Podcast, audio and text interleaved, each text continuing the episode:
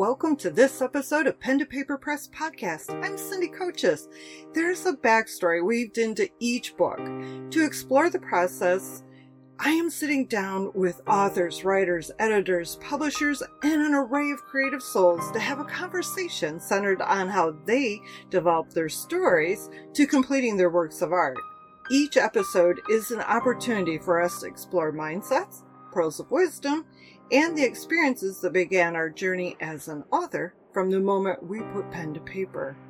Ruth Little is the owner of Longleaf Historic Resources and Longleaf Studio. Ruth's memoir, The Book of Ruth, narrates 50 years of adventures from preservation activist to consultant, author, and artist. In this book, Ruth takes the reader on an emotional journey through many of North Carolina's unique historical places as she tames her metaphoric ghost of patriarchy, tribal anxiety, and relationships. In addition to her memoir, she has written Sticks and Stones, 3 Centuries of North Carolina's Grave Markers, and Carolina Cottage, a personal history of the Piazza House. And did I say Piazza correctly? Is that it? Just like the Italians. All right. It is so wonderful to spend time with you, Ruth, and talk about, well, you know, the art of writing and our love of history. Thank you, Cindy. I'm delighted to be here this morning. Good. You know, when I was looking on your website, and I don't know a lot of the history of North Carolina, but I am someone who loves to learn more about the local history. And I found your website interesting, and in sharing some of those elements that I would not have otherwise known. And of course, you know, curious to read the book. How has your career as an artist influenced your your writing? And my career as an artist is much more recent, because as I narrate through the book, I had artist block for over half of my life. Although I was born an artist, I had a block, which I might explain later. And so the career actually morphed. The career I would have had as an artist morphed into being an architectural historian, art historian, and because of my interest in architecture, a historic preservationist. In terms of how it's influenced, the art has influenced my writing. It's the other way around. The writing has influenced the art. Wonderful. So how long have you been doing the historical research and the writings? I got into that in graduate school at Brown University with an incredible mentor, my professor, Dr. Jordy, and discovered that being out in the world, in cities, in rural areas, talking to people about their buildings, finding out why these buildings and these places look the way they do in terms of architecture was what I was meant to do. So that from graduate school on in the late 60s, early 70s. So for 50 years, I have been an architectural historian and a historic preservationist. And it gets harder and harder all the time, especially here in Raleigh, second largest growing fastest growing city in the country, and they are literally tearing away all of our old stuff, our old places. No. I was not aware of that. Well, that's hard. I mean, I understand progression and change is always good, so on and so forth. However, we really can't eliminate one, our history, and that is sad that we're losing those elements of our past. But I've been fighting them this for 50 years, so it's not my first rodeo, and I'll keep on fighting until I have to turn it over to my children and the younger generation. because it's important to remember how we got from point A to point B, you know, which is present day, you know, and to see the journey that we have taken. It may be an ugly journey, it may be a horrific journey, but it's still important to know the journey so that we can learn from it. If we don't know our history, we're condemned to repeat it. Yes, exactly. So tell me about Longleaf Longleaf Historic Resources. Tell me about that. I grew up in southeastern North Carolina, the coastal plain, which was a longleaf pine until the late 19th century, was a longleaf pine ecosystem that stretched all the way down the southern coastline. And so I identify with longleaf pines, which are quite endangered. Obviously, we have very few longleaf pine forests left, this original ecosystem. And I'm dealing with man-made endangered resources. So Longleaf Historic Resources seemed to be the way to name my business, which I started back in 1990 after working for 10 years with the State Historic Preservation Office here in North Carolina.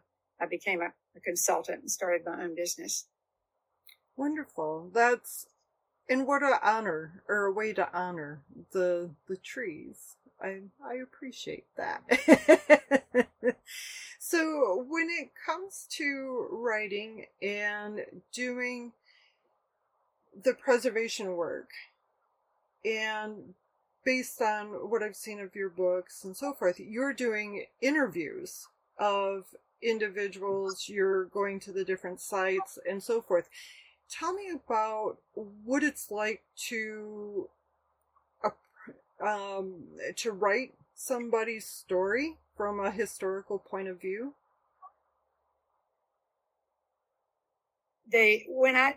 Much of my career has been doing surveys, so I'll get to a particular town or even a whole county, a large area, or just a neighborhood. And I am trying to understand why it looks the way it does. And the best way to do that is not just to take photographs and make notes and do maps, is to find the oldest person around, the person who's been there the longest, and to have them explain why things look the way they do. So I am asking, and I'll knock on anybody's door, I'll stop anybody in the street. I have no fear about talking to local people. And from the minute I introduce myself and then say, tell me about your house, or tell me about your grocery store, tell me about your farm, they just take off. And it's just, you know, I'm riding that horse, taking notes just as fast as I can. I've been doing this since the '70s, and I intended not to tape them. It was too much technical stuff. I was just taking notes with a clipboard, had my camera strapped around my neck. It was one of the great joys of my career was to connect with so many people. Any idea how many people you interviewed? Like 100, 1,000? Thousands. Some of them were very short, and sometimes I had doors slammed in my face.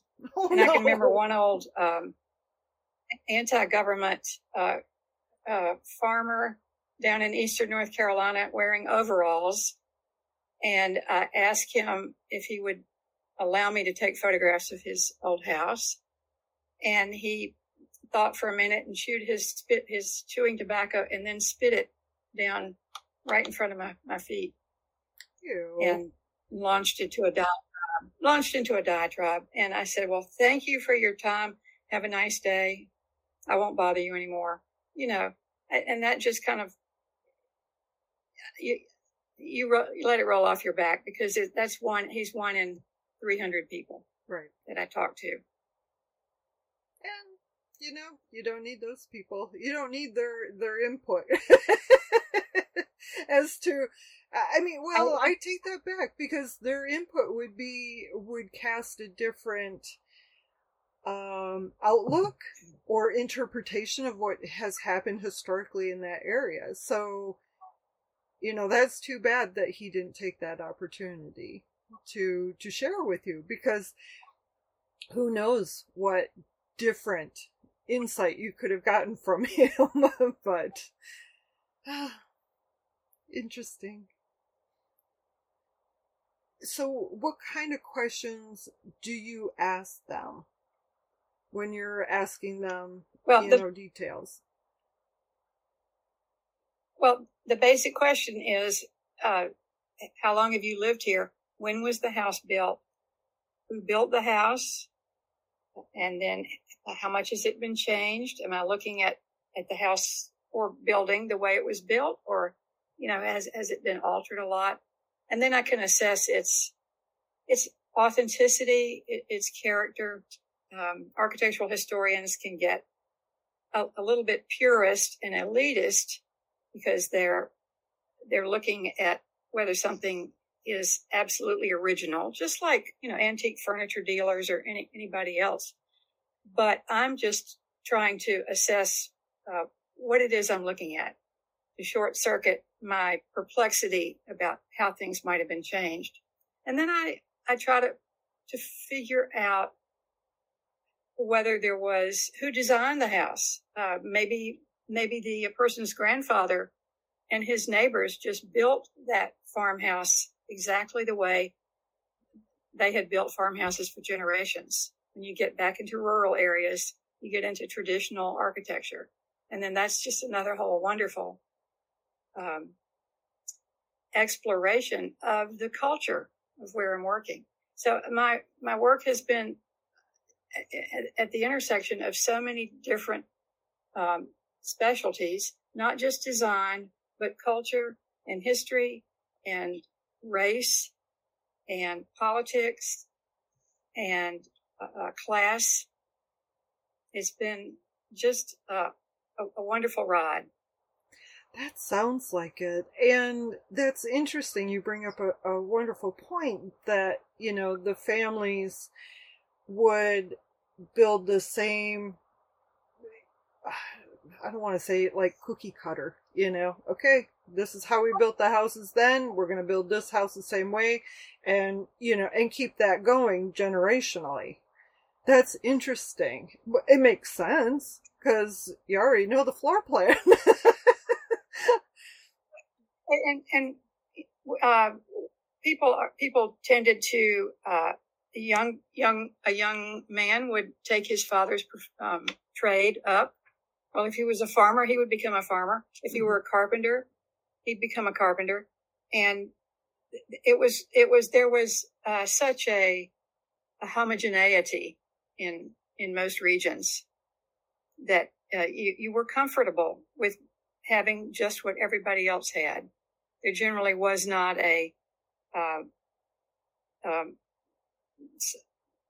this effort to outdo your neighbor. You wanted to be like your neighbor. Yeah, the competition, or like you said, to one up. I have it better than they do. Yeah. Right. To show off. I mean, it's you know, let me show off how much money I have by building the biggest house in the neighborhood.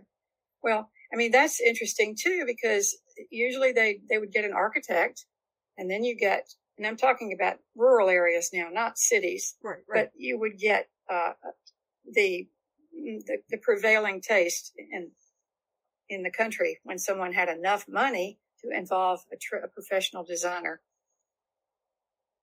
Interesting.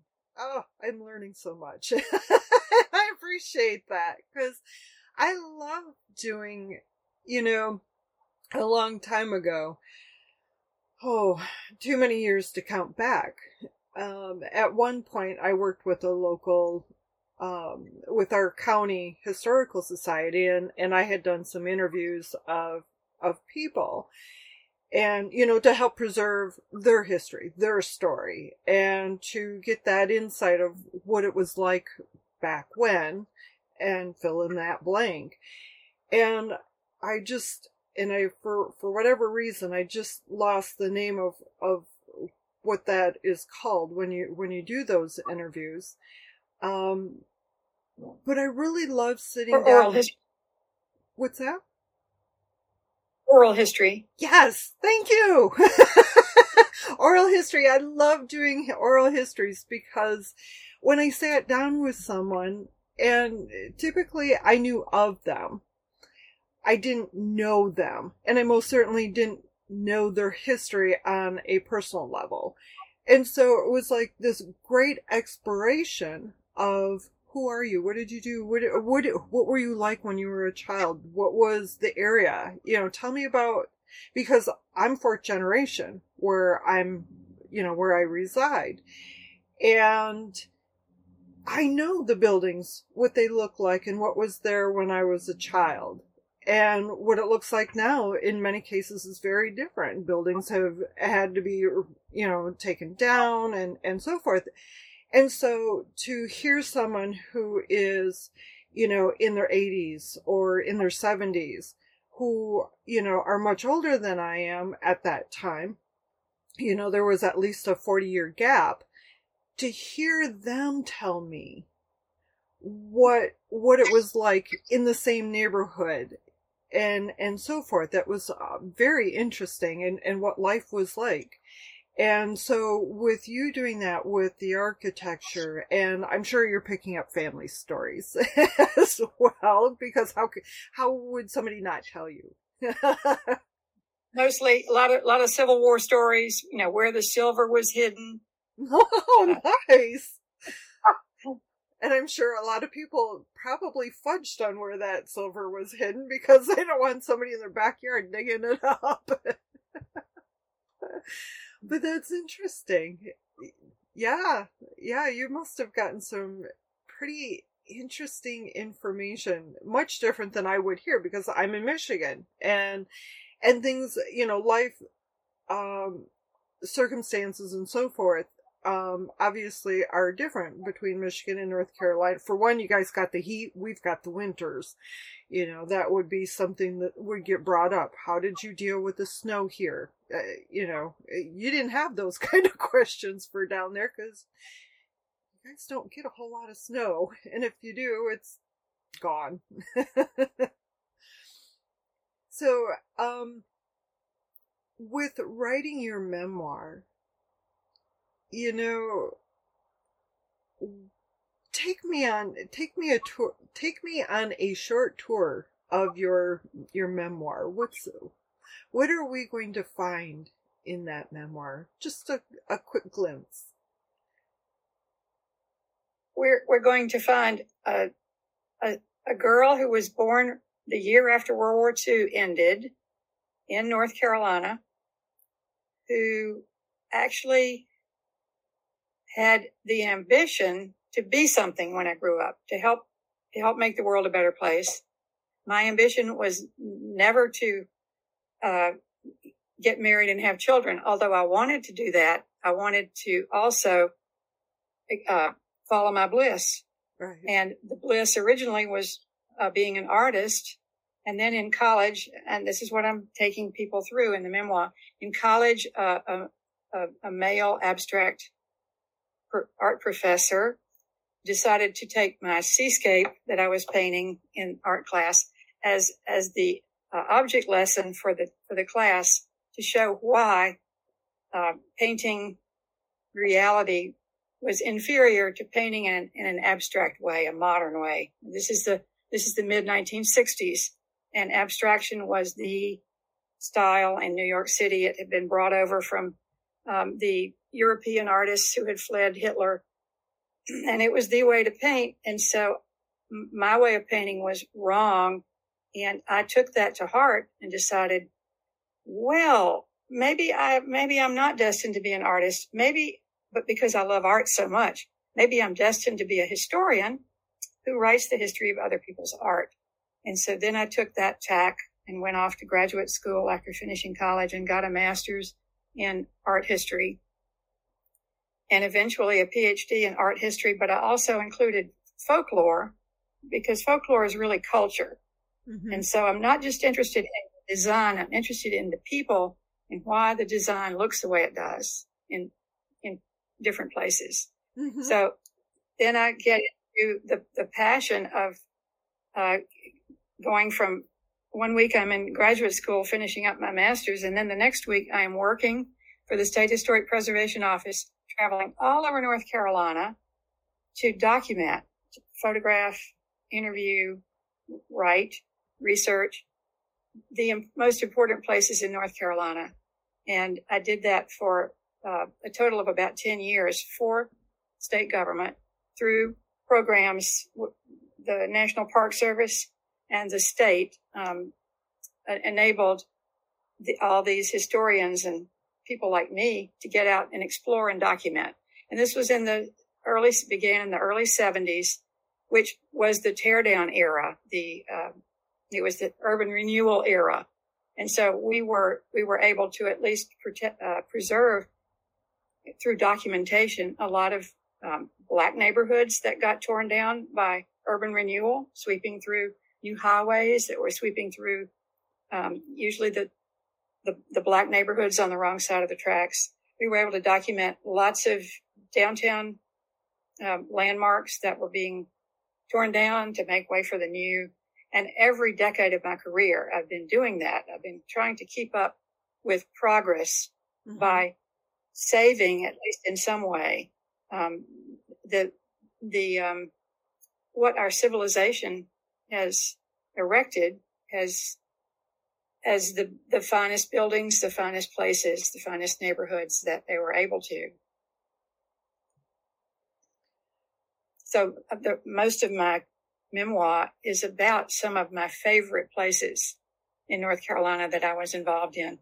And I was particularly drawn to working in Eastern North Carolina, where my mother's family came in the 1600s. Mm-hmm. My mother's family goes way back to the 1600s. My father's family in Western North Carolina goes back to the mid 1700s. And I was particularly interested in those parts of the state because of knowing my family history. And I kept going back. I would do one project maybe in the 70s, a short project, and then somebody would hire me in the 1990s to go back and do a bigger project in those areas. So I talk a lot about my maternal counties in the east and my paternal counties in the west.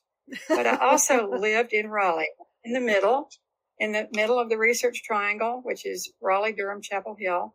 And there was a great, the National Register of Historic Places was the tool to protect neighborhoods and main streets, historic cores of downtowns.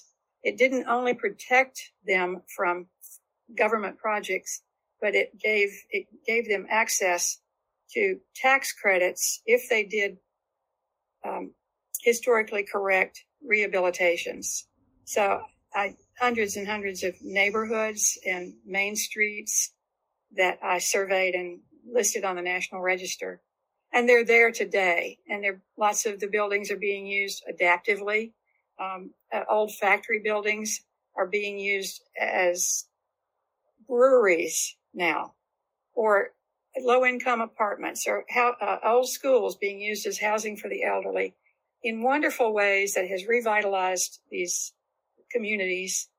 And I feel so proud that I've been able to help. I'm sort of the first one in there, identifying what's important and documenting its significance, listing it with the federal and state government so that it has protection. And then the creative developers can come in and do adaptive reuses using some tax credit money. Mm-hmm. It's been a really wonderful ride. Now what has happened since 2009, 2010, and particularly during the pandemic, is that the historic significance of a building and whether it's protected or not, developers, it's only about the land in urban areas. The land is way more important than the historic building. They want to get it rezoned from 3 stories to 20 stories. And they wait out the 1-year prohibition on tearing something down, or they convince the city to to let them tear it down, and so it's wiped out. I cannot imagine working so hard on something to preserve, to make others aware of, and then watching, I guess watching the destruction, that would be very challenging. That would be very challenging. It's heartbreaking. It's heartbreaking, and so I can't. My solace is to get back into my art, my painting, and to paint these buildings in their glory, so that other people understand what is so what was so marvelous about them, if they're gone or if they're still standing, why they're so marvelous, why they deserve. The visual aspect of architecture is just has always been my passion. So then, what was the thing that got you from not hearing that instructor's voice saying, you know, this is not how we do painting, to where you're like, you know what, dude, forget you, I'm doing it my way? When did you get that voice back, and you know, what gave you that courage to say, nope, I'm doing it my way, phooey on you-y? Great question. And it was in 1999, and my mother had dementia, and my brother and I had moved her up here to Raleigh, and then we were able to go into her hoarder house. She had not thrown anything away in 40 years and actively collected, made the thrift shop, you know, the network, and brought all this wonderful stuff home. She was a collector, and her house was completely stuffed.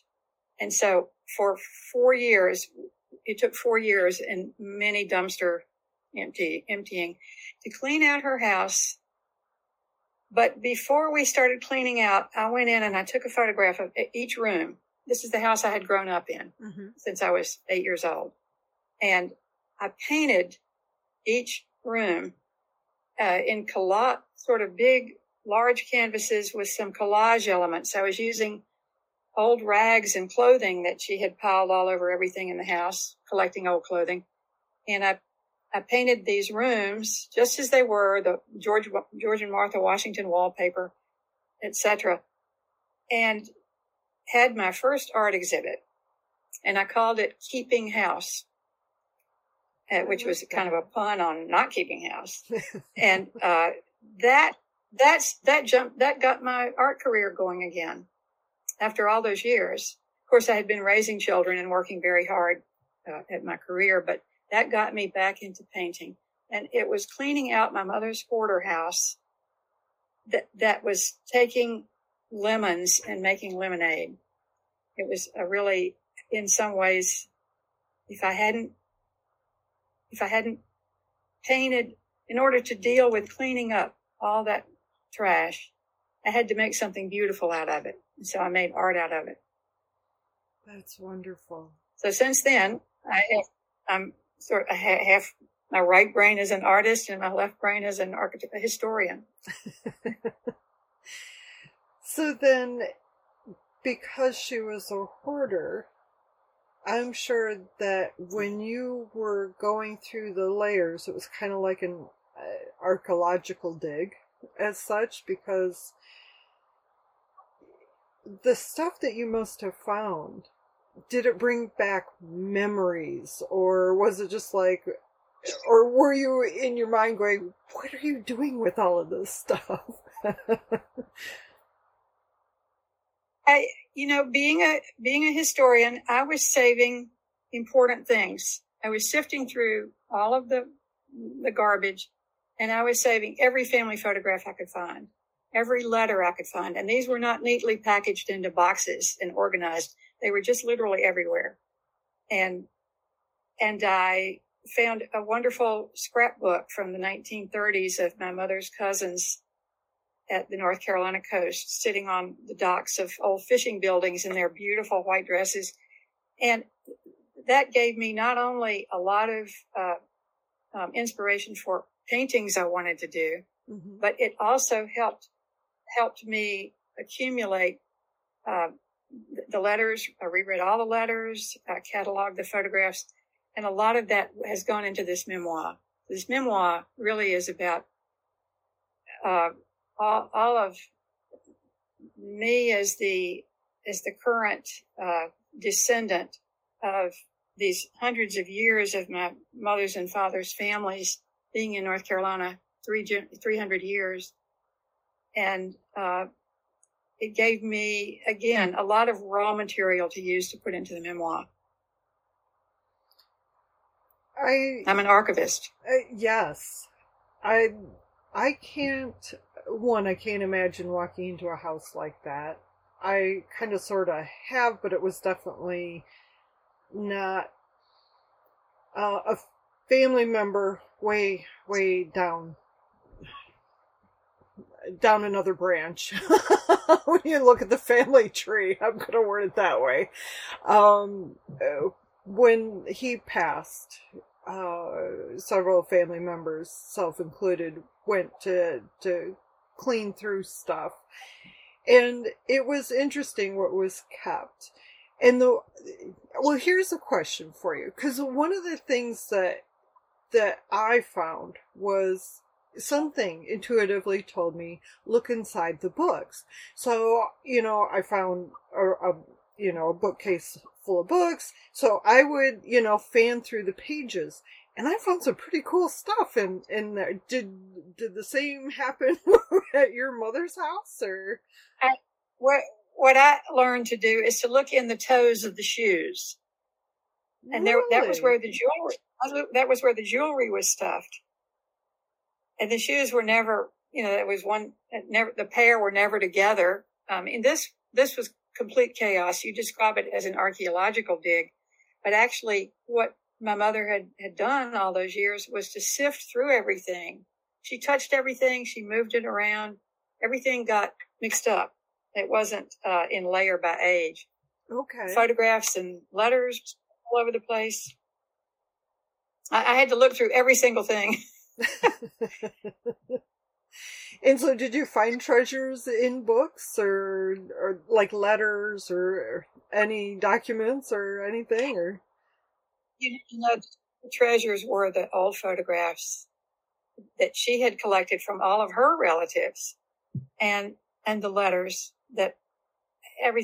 all the letters that had been sent to her, and letters that somehow she'd gotten from other people. She was an archivist too. She just didn't organize anything. I like how you word that. That's there are people who save everything, and then there are archivists who save it and organize it. Yes, yes. And the treasures that you had to have found, yeah, that's pretty special. So I found a lot of old aprons from the 1950s and 1960s, and I saved every one of them because there's such a statement of domesticity of a woman's place, an apron. Very true. Very true, because back then we were not putting, quote unquote, the TV dinner into the oven and heating it up. We were making everything from scratch, you were trading it off. Somebody likes to make bread, you don't. You trade off canning supplies or whatever canned goods for. And I'm not saying canned goods as in like what you find in a grocery store right now. I'm talking about like, the pickled beets and stuff that, somebody did, the season previous. So going back to your art, with your art then, when you're doing these paintings, you're looking back at the older photographs. You're probably, even if the structure's still upright, using that as your I don't want to say template, your inspiration. Inspiration, right. Yeah.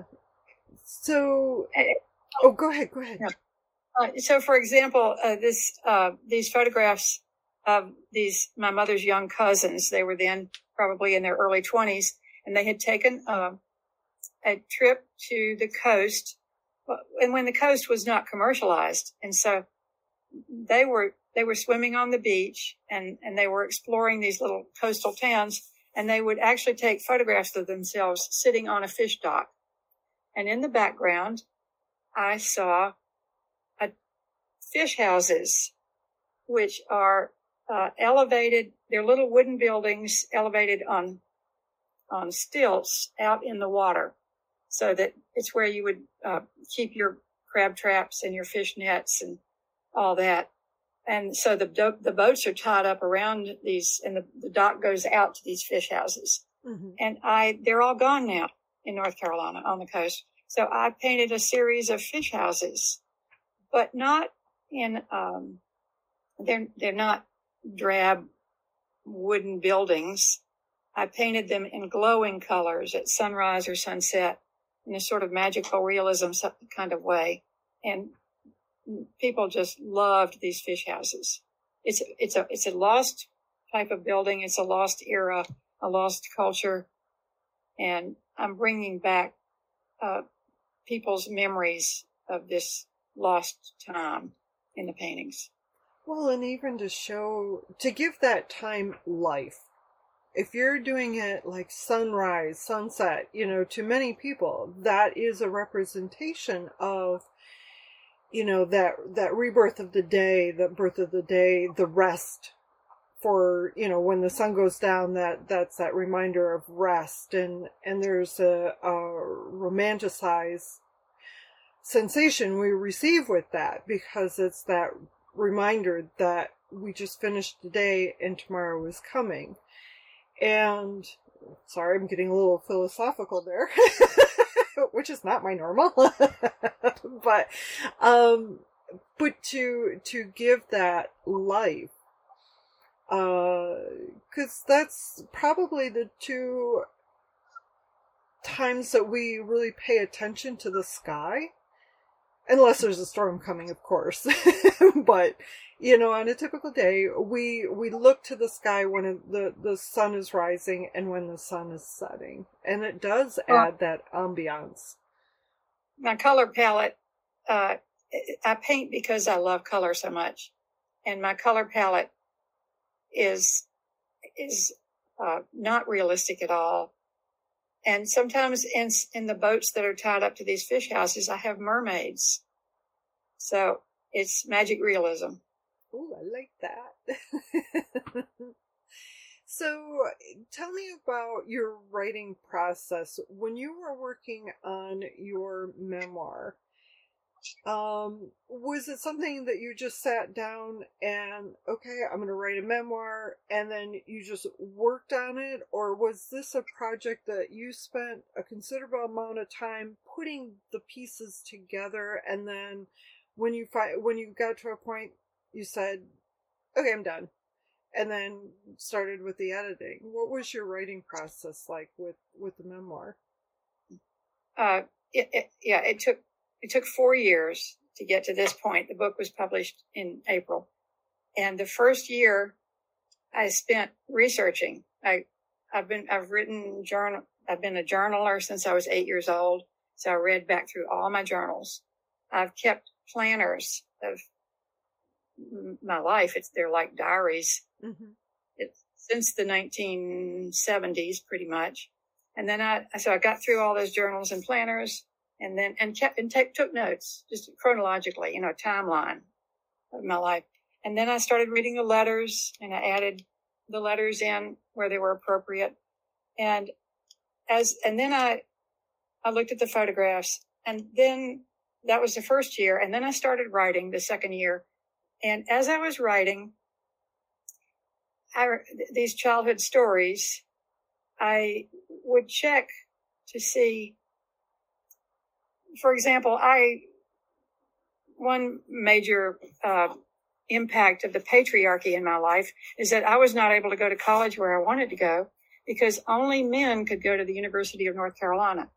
And when I graduated from high school in 1964, you could only go to the university if you were female, junior and senior year. So then I had to find somewhere else for the first 2 years. Mm-hmm. And I started thinking, is that the norm? Was that the norm for women? Were women not allowed to go to four-year universities, as I was not? And I studied, Wikipedia was my friend, and I've started donating to Wikipedia since then, because what would I have done without Wikipedia? I couldn't have written my memoir without Wikipedia, because I was always looking for the context of my particular life in the context of other, let's just say, women in the South. Mm-hmm. And I found out, well, yes, it was the norm in the South, but it was not the norm outside of the South. So we were particularly subjugated because of being Southern women, put on a pedestal. So at every point when I was writing, I was doing a lot of research to figure out how universal was my experience. And then the third and the fourth year were the pandemic, 2020, 2021. And at that point, I was really able to dig down. I started getting editors. I had 3 different editors over the process. And organization is always a huge problem when you're a writer. Do you organize everything chronologically, or do you organize it thematically? Right. And I had kind of done it. I had done it thematically, particularly when I got to talking about the places I had worked on and saved in North Carolina. So it was not a timeline. It was by different place. And I found out that when people would read that part of my manuscript, they would start to go to sleep. Oh, no. Because I had actually, it was too much history and not enough. What was Ruth doing all this time? While she was doing all this historical work, where was Ruth in her life? What kind of, ghosts was she battling? So I had this incredible editor, Mary Moore, who put it all together. She wove together. I am, always in there when I'm talking about the history, and maybe I'm dealing with a particularly bad episode of panic attacks, and I'm traveling back and forth to put an island on the Carolina coast on the National Register. And in between driving from Raleigh to the coast, I'm having panic attacks. So that gives a tension, a dramatic tension to the memoir. And it was certainly dramatic going through all those panic attacks, but it explains how brave I was to get out and subject myself to panic attacks when I'm traveling alone and sometimes getting lost, in order to do the work, the preservation work that I had to do. It is my life's purpose. Yeah, the traveling alone and having the panic attacks would be very challenging. I travel alone, and I have an appreciation for a lot, for those that travel alone. And yeah, it's interesting that you put that in there, in the book, because of the fact that it brings people back into where you're at, how you're handling things, how you're, moving forward. So yeah, you're right. It brings you into the book, into that space. And another brave aspect of the memoir is no one ever had any idea that I battled panic attacks. I'm a professional. Mm-hmm. I certainly never wanted to let other people, the people I worked with or worked for, to know that I had this anxiety disorder. So it was a secret. And in my memoir now, I am letting that be part of my story, because it's always been at the heart of my story. Mm-hmm. So then, with editing your book and publishing it, did you Did you... Well, one thing when authors are getting ready to publish is they do a lot of research as to how to publish. Do I go with a, you know, try to go with one of the big ones? Do I do hybrid? Do I do self-publishing? Do I, you know, have my friend, you know, whoever help me publish this?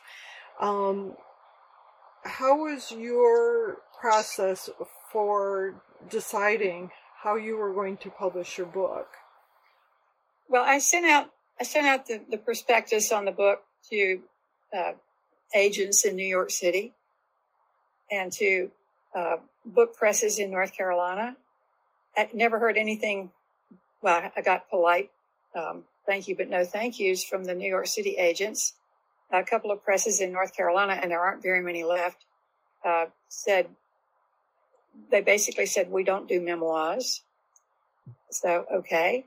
So then I started looking around at self-publishing companies, and I actually found a wonderful small press in Chapel Hill called Lystra Press.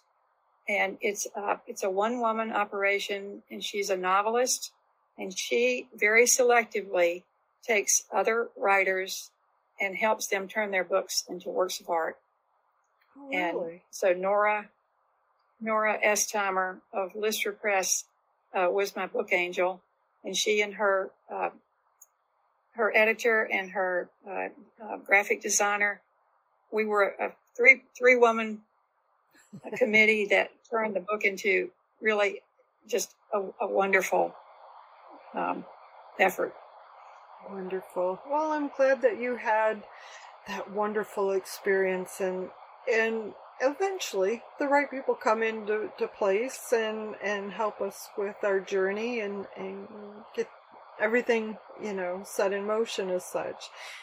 So where can people on the internet find you to learn more about your, you know, your historic resource and also Longleaf Studio, so they can see your artwork as well? Okay, well, let's start with where they can order the book. Yes. The Book of Ruth, Taming Ghosts, Saving History, is available on Amazon, of course. It's available on Barnes & Noble, on BookWorks, at some local bookstores here in Raleigh. And to find out more about me, my combination historic preservation and painting website is ruthlittle.com. And I am all over the internet because of all the stuff I've written. So have you been writing articles as well? I write articles, over a dozen books, articles, reports after reports. So Sherry, since you have a fair number of books, and I only named a couple. Do you mind telling me what the titles of your books are so they can find that as well? Well, you mentioned, I think, the two most popular books, which are the Sticks and Stones, mm-hmm. About North Carolina grave markers, which is really anthropology. It's a study of anthropology and sculpture. And it's... that's been my most popular book. You mentioned Carolina Cottage, which is a semi-memoir about a wonderful particular Southern house type from the 1700s and 1800s. And then the other books are all about particular places, studies of counties, the architecture of a whole county in North Carolina, Caswell County, Iredell County, I did a Greensboro study, Greensboro, North Carolina study. So they're more architectural catalogs. Okay. And I wrote this book to pull everything together. The book is all about all my work in North Carolina in terms of preservation and my art. And it's full color and beautiful color scattered throughout the entire book. Wonderful. Ruth, I want to thank you for your time. I am so appreciative. I learned quite a bit in this conversation, and the preservation of these buildings, of these locations, these farmhouses, you know, all that you are seeking to help keep available for future generations. You know, that's not an easy job, and I truly am grateful to learn more about all of this and bring that extra awareness to preserving the history. So thank you. Oh, thank you, Cindy. You are a terrific interviewer, and you've helped me get out my message that I want people to look, even if they're interested in history, don't just concentrate on names and relationships. Also look at the objects, the material objects, the buildings, the places that these people have created. Yes. That visual aspect tells you as much as words. Yes. Oh, I like that. Yes. I agree. Well, thank you again, and I look forward to seeing what else you put forth out into the world to preserve our history. So thank you. Thank you, Cindy. Before we end our time together, I'd like to say thank you for listening to my conversation with Ruth Little. To access Ruth's website, view her artwork, and learn more about the historical books she has written, visit pentopaperpress.com/podcast and select the show notes page for this episode. If this episode resonated with you, please share it on social media and with those you feel will be inspired by it. Help spread the wisdom. You never know who else needs to hear the messages that are weaved throughout our conversation. To receive future episodes in your inbox, subscribe to the Pen to Paper Press newsletter and follow Pen to Paper Press podcast on social media. Take care, and until next time, keep your pen to paper and write. Your words have power. Your story matters. Bye for now.